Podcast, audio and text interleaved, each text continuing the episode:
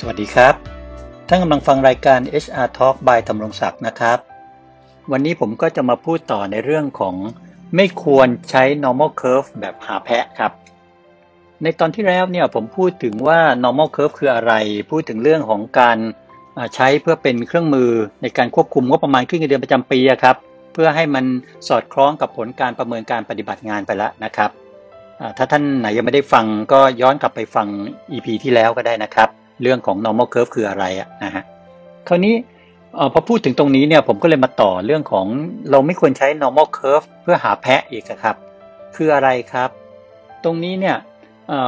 ผมเห็นว่าบางบริษัทเนี่ยก็ยังใช้ normal curve ในการจำแนกเกรด หรือผลการประเมินของพนักงานในในฝ่ายตัวเองอะแบบบาดสลึงนะครับ หรือเป๊ะจนเกินไปอะครับ ยกตัวอย่างครับจะได้เข้าใจตรงกันง่าย ๆ ถ้าหัวหน้าประเมินลูกน้องว่า มีคนเก่งเลยครับทำงานยอดเยี่ยมเลย ได้เกรด A หนึ่งคน ก็ต้องไปหาลูกน้องที่ได้เกรด E มาหนึ่งคนเอามาชดเชยกันครับ มันจะได้สมดุล normal curve สองข้างนะนะครับ หรือถ้าประเมินลูกน้องได้ B สองคน ก็ต้องไปไล่หาลูกน้องที่ได้ D doc มาสองคนอีกเหมือนกัน มันได้สมดุล normal curve อย่างเงี้ย ตรงนี้แหละครับที่ผมว่ามันใช้ normal curve แบบบาดสลึงอะนะครับ หรือใช้ normal curve แบบเพื่อหาแพะมาบูชายันยังไงไม่รู้ ทั้งทั้งที่ในความเป็นจริงนะครับ มันอาจจะไม่มีลูกน้องถึงกับเป็นเกรด E ก็ได้ครับ หัวหน้าหรือฝ่ายบริหารเนี่ย ไปให้นโยบายไปอย่างนั้นไงว่าถ้ามี A ต้องมี E ถ้ามี B boy ก็ต้องมี D doc เนี่ย มันก็เลยทำให้ผู้บริหารระดับรองๆมาเนี่ยก็ไปไล่จับแพะสิครับ คราวนี้ มันเพื่อเอามาชดเชยเกรดกันไปมาแบบเนี้ย ลักษณะเนี่ยผมดูแล้วมันคล้ายๆ โค้งผีสิงนะฮะ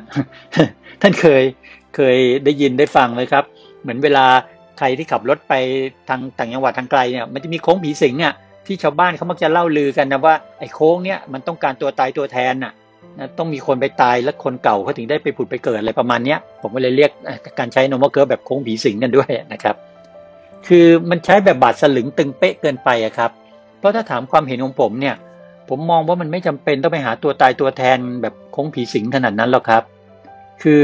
ถ้าหัวหน้าประเมินลูกน้องนะครับ ได้เกรด A เนี่ยตาม KPI ตามตัววัดอะไรของท่านก็แล้วแต่เนี่ยนะ ก็ให้แน่ใจว่าถ้าเขาเก่งจริงดีเยี่ยมจริงเนี่ย อาจจะมี A หนึ่งคนที่เหลือจะเป็น C ก็ได้ หรือ C เกือบทั้งหมด แล้วอาจจะมี D doc บ้างตามความเป็นจริงอะพูดง่ายๆประเมินตามความเป็นจริงอะครับ และที่สำคัญก็คือหัวหน้าผู้ประเมินเนี่ยจะต้องสมดุลระหว่างการประเมินอะไอ้การให้เกรดเนี่ยนะครับกับงบประมาณขึ้นเงินเดือนที่ได้รับไปอะที่ผมพูดไปคราวที่แล้วอะครับของฝ่ายตัวเองของแผนกตัวเองเนี่ยด้วยเหตุด้วยผลถ้ามากกว่า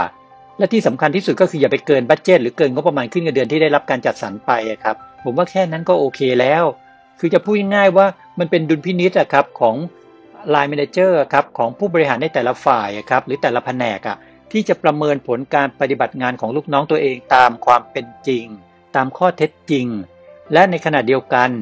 หัวหน้าหรือผู้บริหารในฝ่ายต่างๆ อันเนี้ยแต่ละฝ่ายแต่ละแผนกเนี่ยก็จะต้องหยอดเงินอะ หรือเปอร์เซ็นต์หรือเม็ดเงินก็แล้วแต่ให้กับลูกน้องตามผลงานที่เขาทาได้อย่างสมเหตุสมผล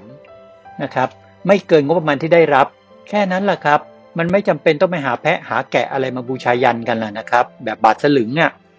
ซึ่งผมว่าอันเนี้ยเหมือนพระพุทธเจ้าท่านเคยบอกไว้ครับ มัชฌิมาปฏิปทา เราเดินสายกลางเนี่ยไม่ตึงเกินไปไม่หย่อนเกินไปจะสุขใจมากกว่าไหมครับ ก็ฝากข้อคิดในเรื่อง นี้ไว้เท่านี้นะครับ ว่าไม่ควรใช้ normal curve แบบหาแพ้ซึ่งทั้งหมดเนี่ยก็เป็นความเห็นส่วนตัวของผมนะฮะจากประสบการณ์ที่ผมทำมานะ แต่ถ้าใครจะไม่เห็นด้วยอยากจะไปจับแพะกันต่อก็ก็เอาที่สบายใจแล้วกันนะครับ ผมก็ได้แต่ให้ความเห็นเอาไว้นะครับเท่านั้นเองนะครับอะคราวหน้าจะเป็นเรื่องอะไรติดตามนะครับ วันนี้สวัสดีครับ